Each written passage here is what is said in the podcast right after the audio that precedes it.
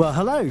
I'm Neil Taylor, and welcome to the very first episode of Let's Talk About It, a new podcast from Irwin Mitchell about what it's really like living with a disability.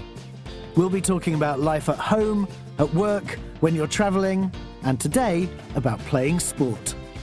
Joining me are two astonishingly successful Paralympians, Hannah Cockroft and Alfie Hewett, and amateur action man, Ed Buckley. Here's what's coming up. Sport, you know, sport was always at school the one thing that I wasn't allowed to be involved with. PE was always the one thing I was taken out of. And so I always felt my disability then. And once I found sport, it, made me accept it a little bit more. And it just made me see that, it, you know, it is okay. You know, I'm not different. I can actually probably do more than other people can now that I accepted the wheelchair. I do understand now how failure is a good thing and how you can actually how it will push you to become a better person. These days, it's so easy to just sit on your Xbox or PlayStation and do nothing for a whole day. The reason that I've recovered so well, considering how bad I was, is because I've stayed very active. We're here to discuss sport, rehab, and much more. So let's talk about it. So, thank you for joining us, folks. First of all, we have to hear what you sound like.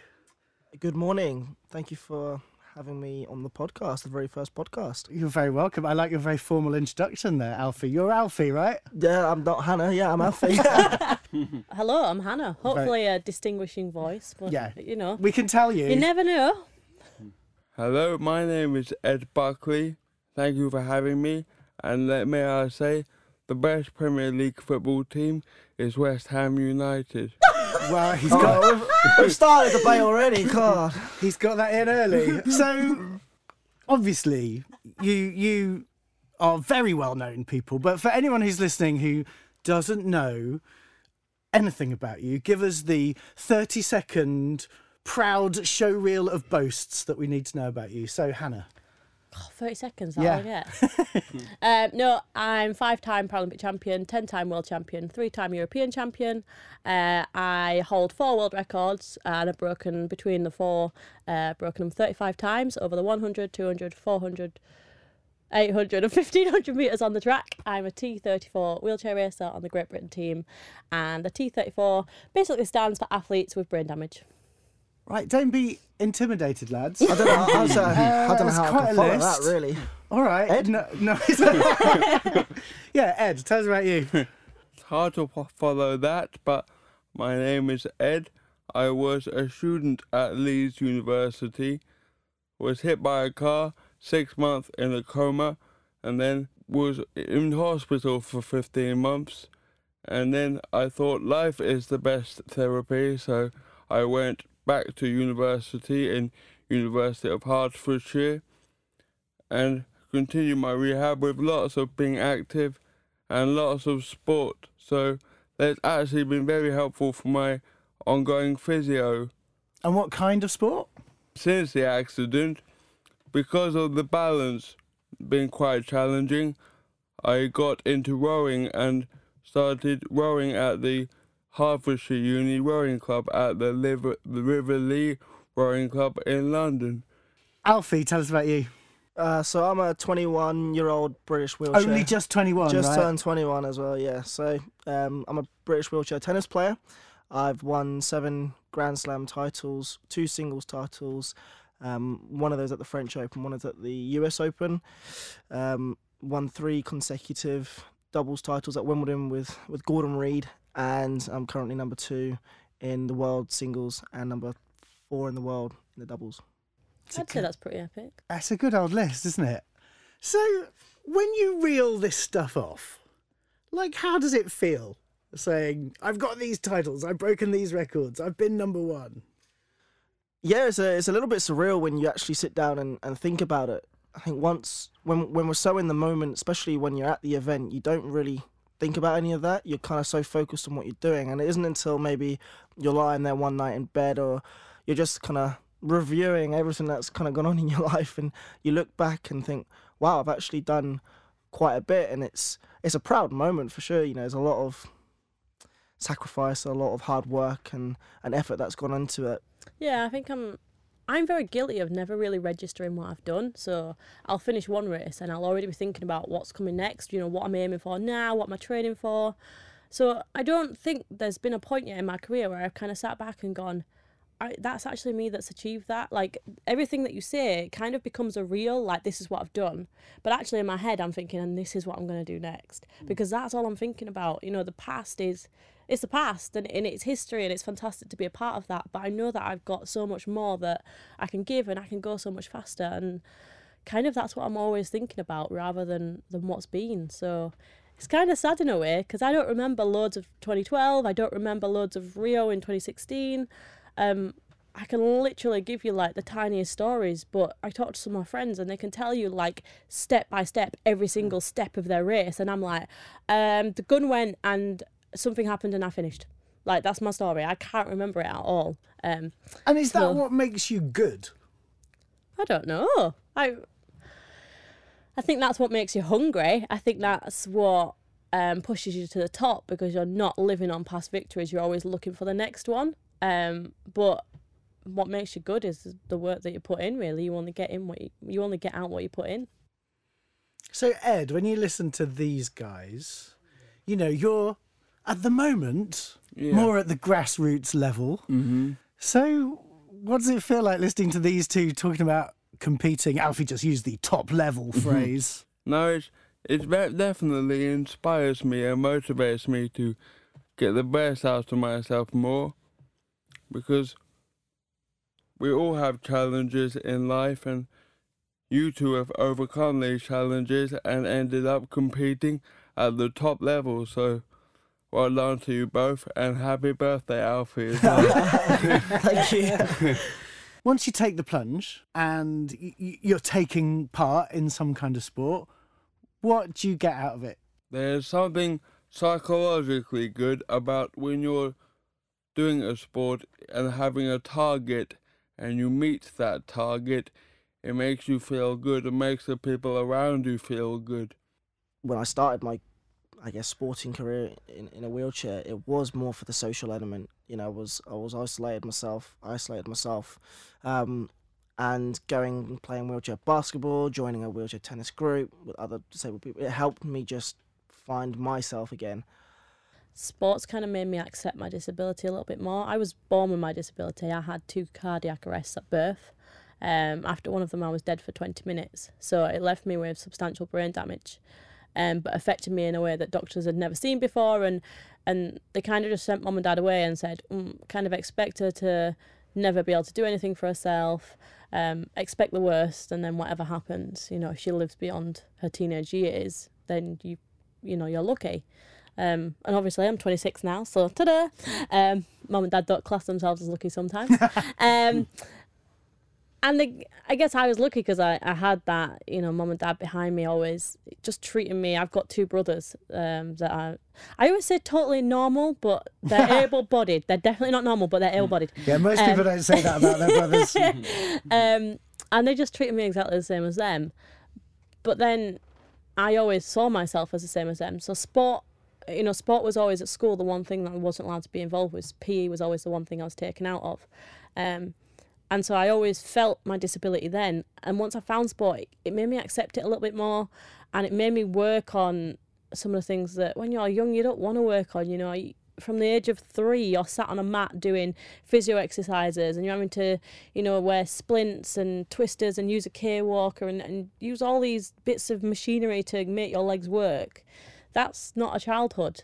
Um, and it kind of makes me wish that I'd found sport sooner, disability sport sooner, because it would have made all that so much easier. It would have made me not feel that much different when I'm at school and I'm six years old and I'm wearing big, massive splints and massive boots with my little summer dress. Um, so it made me accept myself a lot more. Um, in some ways, it made my disability easier as well. It made me learn wheelchair skills. It, it forced me to do that. It forced me into a wheelchair, which took a lot, a lot of strain off my legs and my back.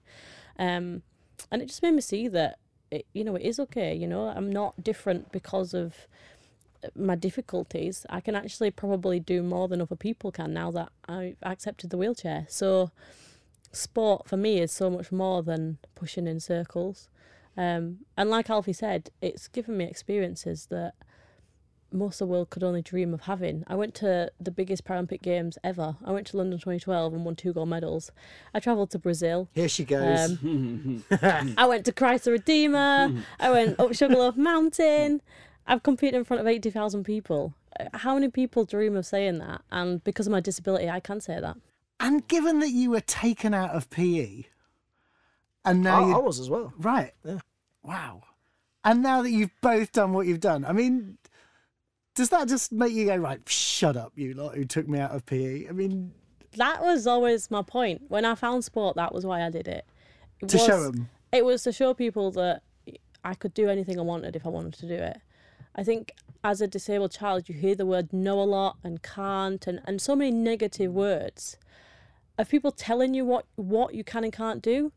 And I was always brought up to, to decide that for myself. So at three years old, I had this really realistic dream that I wanted to be prima ballerina. Obviously, a brilliant dream for a girl that can't really stand up. Um, but my mum went out of her way to, to find me a ballet school that would take me. And she must have knocked on every door in Halifax, and, and only one lady said yes. But I danced there for 17 years. And it wasn't, you know, your typical ballet, it was just me elephanting around at the back. But I loved it, and it was me getting active, and it was me expressing myself and, and making friends and, and just enjoying everything that I did. Here's an impossible question. So, what proportion of your success do you think is down to you being naturally just really good and sporty versus that attitude of I'm going to show them? Um, I think I think as any top athlete, you have an element of just natural talent, no matter kind of what sport you go into. And then the more time, the more practice you do, you obviously get better and better. Um, but it's a mental approach for sure, and you and you learn that along the way. I think when I first got into sport, I was very much someone that would give up easy, and um, whenever there was a, a barrier or a challenge, I would I would kind of walk away from it as such.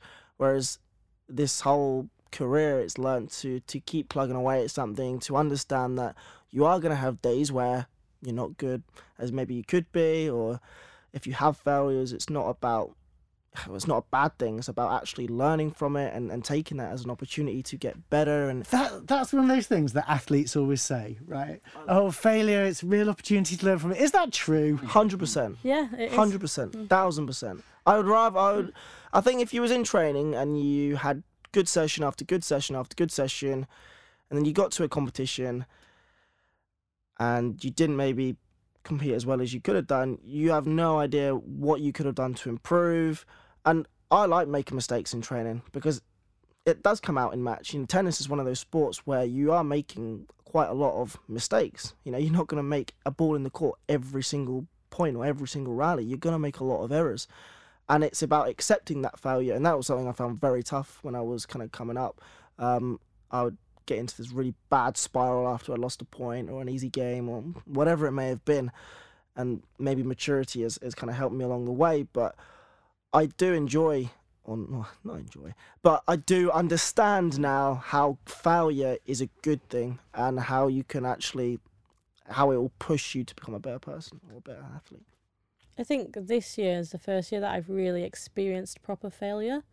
Um, not failure. I don't like that word. Um, I won my first ever silver medal this year at the European Championships, and although I know my reasons behind that silver, the rest of the world don't know those reasons, and that that's that's fine by me. Um, but it really, I think I've been on top for that long. I've been on top for 10 years. I've been 100 metre world record holder this year. That, that, that world record got taken away from me. And um, one of my favourite quotes is by Lord Seb Coe. He said, World records are only ever borrowed. So just remember that one, okay? Um, and um, it's the first time that anyone's kind of come up and challenged me. And it was really nice this year, actually, for me not to know who was going to win the race, for the audience and the public not to know who was going to win the race, um, and for me to have that extra bit of drive. This year, I was really struggling with motivation because I had been at top for so long. Um, we had European Championships, which, in the grand scheme of things, once you've done a Paralympics and a World Championships, is it's not really anything. Our funding doesn't rely on it. Um, it doesn't get any media coverage. It's not the biggest. It's not the be all and end all of our sport. Um, but going out there and coming second, you know, it was my first time sat on the silver spot on the podium, and I didn't like it. And it taught me a lot about. I think I've just not just myself, myself and my whole team around me have just sat back on our laurels for a long time now. We've not looked at my chair position, we've not tried to change training, we've just, you know, if it's not broke, why fix it? I don't think failure is ever failure unless you don't learn anything from it. Um, and I definitely learn every time I do something wrong. There is research, I know, that says psychologically, athletes who get the silver suffer more than athletes who get the bronze. Mm-hmm. Yeah, silver hurts, man. Silver is not mm-hmm. great.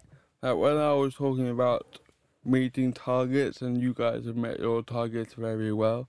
Um, Uh, Till this year. I. Sorry, this I'll year when correct you- that. I'll when you correct came second, just get out. I, I only want to share the room with successful people. Oh, Don't quite I'm second in the world, so I'm out as well. just you in here then, Ed. I've done the superhero try twice, and the first, Oh, that's a triathlon. the triathlon, yes, and sometimes people have a person doing each leg, swim, bike, and run, but I thought I'd do all three, and when I did it first time round, I love how casual hmm. this is. I thought I'd do all three, Yeah, maybe. And the first time I did it, I did all three, which everyone was very happy about, and I would say proud of me, but that would make me quite arrogant. So I'm sure they were proud of you. You can well, you can own that. I'm not them, so I can't say if they were proud of me, but I I hope they were proud of me. And I my target became try and get the whole thing done in under an hour. So when I did it second time, that gave me a nice target to hit. And I thought, right, get a good night's sleep before, have a nice nice diet in That's the morning. What preparation it's down you, isn't it? I mean, I'm sure that's what you guys do, right? That's Oh, what yeah. completely. That's, Good night's sleep That's the done. thought behind it. that is how to get from second place to first place. Get a good night's sleep before. Right. Thank amen you to for the that. tip. Amen to Thank that. you. Yeah. Do you get a good night's sleep, or do you get Oh, really God, nervous? Don't even go there. Um, I really struggle. Yeah, yeah, I really struggle with sleep. So it's um, it's something that I've actually been trying to sort recently. Um, Get Ed's help. uh, no, um, how do you get a good night's sleep, Ed? um, Tell me. You must have been ex- you must have been buzzing, right? You must have been excited, I was very excited, nervous. I gave I gave myself that target to meet. So psychologically in my head, I thought if I'm going to break an hour tomorrow, I'm gonna have to go I have to get to sleep. So I put the way I get to sleep is I put a show in my ears on my iPod like South Park or something, and that that just helps me drift off. 'cause I might try this one it's next time. quite funny. It's quite, it's quite good. Is it? Okay. yeah. It's the classic technique, isn't it? A bit of South Park. I feel like that'd keep me awake. You've all been involved in Don't Quit, Do It, right? hmm Amazing So- campaign. Amazing campaign. Why? Well, obviously they're trying to get more people who are disabled into disability sport. The amazing thing about the Don't Quit Do It campaign is number one that our stories are there, and it's not just stories like mine and Alfie's. It's stories like Ed's, and if you go on their website, it, it's so many different stories of people who have struggled in some way, and Irwin Mitchell have guided them into a sport and, and made them find this niche and. It hasn't always been the first one that they've tried. You know, a lot of people think, oh, I just got in a race chair one day and I was world champion the next day. It didn't happen like that. It took five years of hard work to get there but people have been guided and they've got that pathway and they've found something that they love and you know Irwin Mitchell are not encouraging people to become the next the next Paralympic champions they're encouraging people just to fall in love with sport and to fall in love with themselves a little bit as well Irwin Mitchell are setting society. This is a goal you you should reach, even though you have a few- few more challenges than others. Let's see if you can do it. So let's talk about the challenges bit then. How much are you thinking about the challenges, or at this point, are you just athletes? Uh, for me, getting into wheelchair racing, I mean, getting into any parasport is is the cost. You know, the equipment is the barrier. When I started wheelchair racing, um, I started when I was 15, which is actually quite late to start wheelchair racing. Most wheelchair racers start at seven or eight. Um, I eventually found the sport at 15, and I competed for two years in a chair that was built for like a fully grown man, and I was a 15 year old girl. Um, and I was really lucky that I found the sport at that age. You know, I, I, I got invited along to a talent ID day at Loughborough University, and um, having been identified as a talented discus thrower, and uh, saw wheelchair racing there, and, and that's kind of how I got into it. But what if you're not already in a sport? You know, then I genuinely have no idea how I ever would have found wheelchair racing. Um, it's got better since London. There are um, since London 2012. Sorry, there are you know clubs scattered around the UK. But I mean, you know, I'm from Yorkshire, so in Yorkshire we've got one one place you can go to try wheelchair racing. You know, one club in Leeds, um, and they've got maybe seven or eight chairs.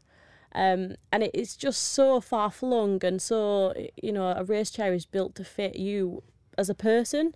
So actually getting in a chair that is not built for you can massively put you off. You know, I remember starting in that chair and, and it's so wide that I constantly had like tire burn under my armpits. It just hurt all the time. I'd have to sleep with my arms above my head because they were hurting.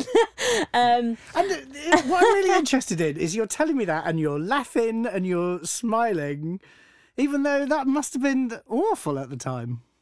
But I loved it. I loved the sport. I loved wheelchair racing gave me up until the age of 15 you know i'd played basketball i i tried wheelchair tennis and was absolutely shocking at it. Um, i tried different sports but not really found one that was my niche. It wasn't one that i completely fell in love with. And when i found wheelchair racing i just suddenly found this new air of independence. You know i was a 15 year old that I'm not afraid to say I didn't like wheelchairs. I didn't want to, you know, the wheelchair to me was a symbol of disability. It was a symbol of things that you cannot do. And um, I didn't want that. You know, I was brought, brought up in a very able bodied world. I went to mainstream school. I didn't know any other disabled people. Um, so I didn't want to be defined by a wheelchair. And so I just avoided them. And as soon as I got in the racing chair, I suddenly didn't have to depend on anyone else. You know, I didn't have to hold my dad's hand. Didn't have to always be careful because I was going to fall over. I didn't get told to slow down because I was going to, you know, trip over my own feet. You know, I was there. I was free. I was independent, and I was doing it myself. Um, and that's what really drew me to wheelchair racing.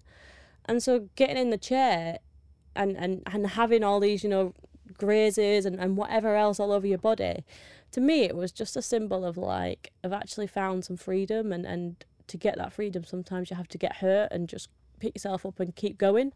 I was um I was someone that lived an able-bodied life up until I was seven years old. Uh, got diagnosed with a, a hip condition, which then meant I had to to be in a wheelchair, and that was a a tough barrier and obviously a challenge that I had to overcome.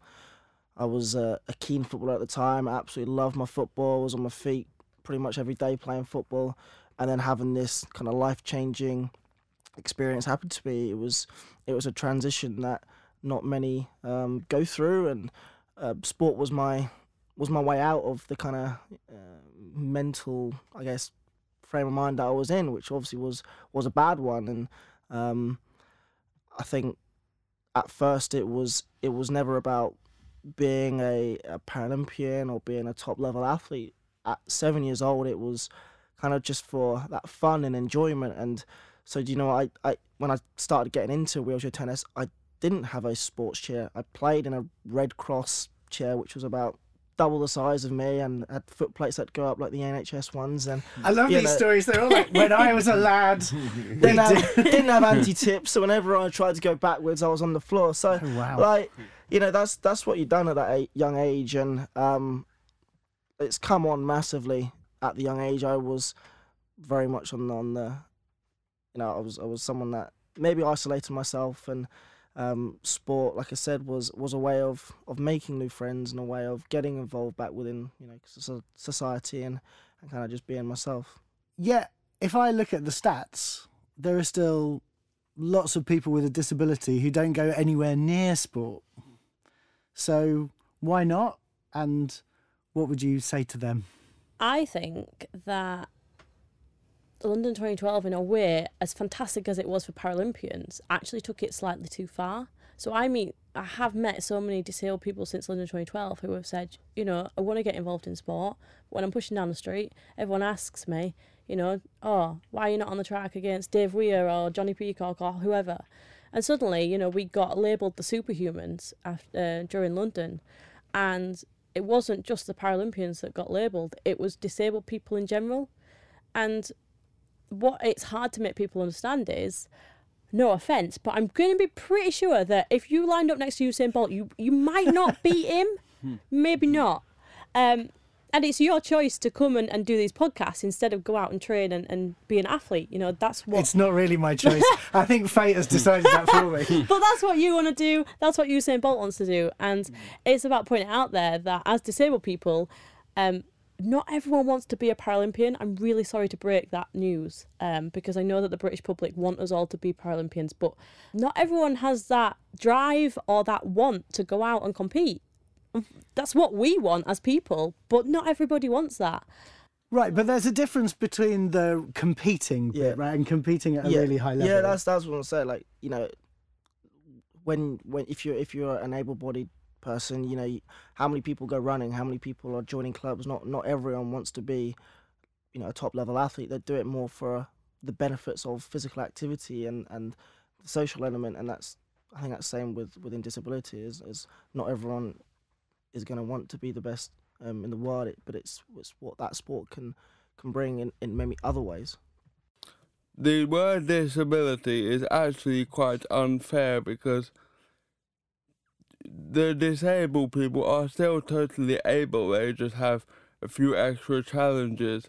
But it sounds like sport has done a lot for you, even without being at the super high level yet.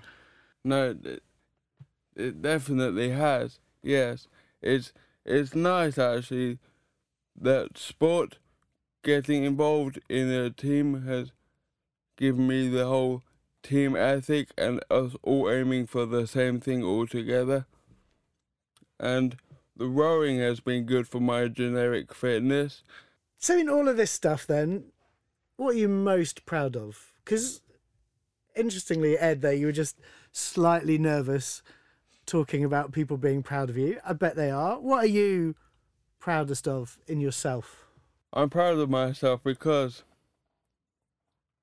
the amount that these days it's so easy to just sit on your Xbox or PlayStation and do nothing for a whole day.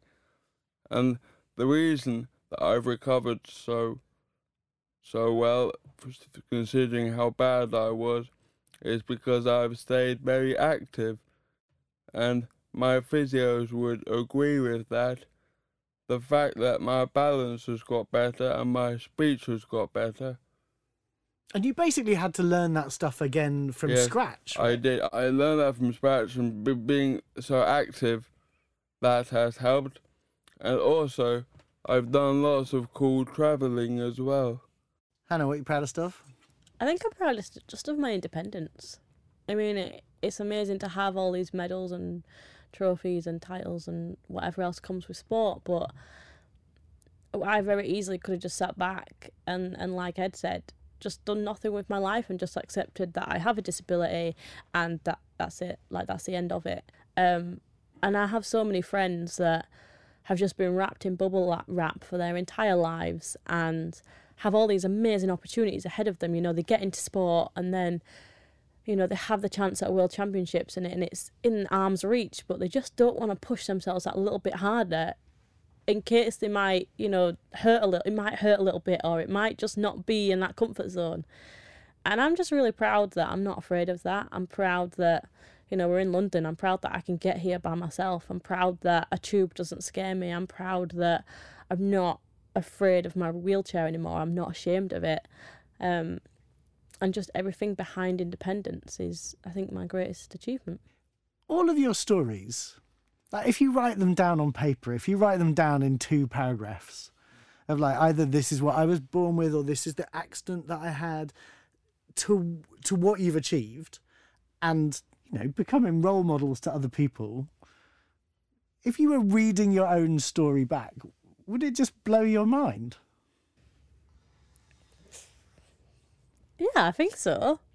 I think I read anyone's story and I'm and I'm amazed by what they've achieved because I think because you're going through it yourself, you don't really register any of it. You just get on with it. Mm. Whereas I go back and I'll read Alfie's story or I'll read Ed's and I'm like, oh my god, that's amazing. That's incredible that they've been able to do that. Like they were, they were, you know, this happened and look what they've made themselves into. And it's weird. It is weird to think that someone reads your story and thinks that because we, it's we get inspired. Yeah, it's just your real life, but we've all got, in the grand scheme of things, very similar lives, just different twists and turns. Um, and uh, yeah, it, I don't think my life is inspirational. I absolutely despise the word inspiration anyway. Why um, do you? It's too widely used. Um, it describes every single disabled disabled person in the world apparently, and it's kind of just lost its meaning a little bit. I think mm. everything is inspirational. Everyone is inspirational. Yeah, that's fantastic. But what did you do with that inspiration? If I motivate you to get out of bed and go and do something, brilliant. But if I'm inspiring you because I got out of bed today and did something, I'm I'm not really interested because you've got to do that or else you're not living your life. That's not inspirational. The thing is about the human quite deep, but the human deep. human the human race are kind of our focus is always to overcome the challenges we're given. And all three of us have been given challenges, quite severe challenges on a scale of naught to very challenging. We're quite high up. and I'm sitting in the room with two people who have overcome their challenges so much that they become world class at, at their events and sports. Thank you, folks. If you want to hear more about these three superstars or disability sport, head to our webpage at irwinmitchell.com slash let's talk about it. And join us next time to hear tales of travelling with a disability, from round your town to round the world. I'm Neil Taylor, and that was Let's Talk About It.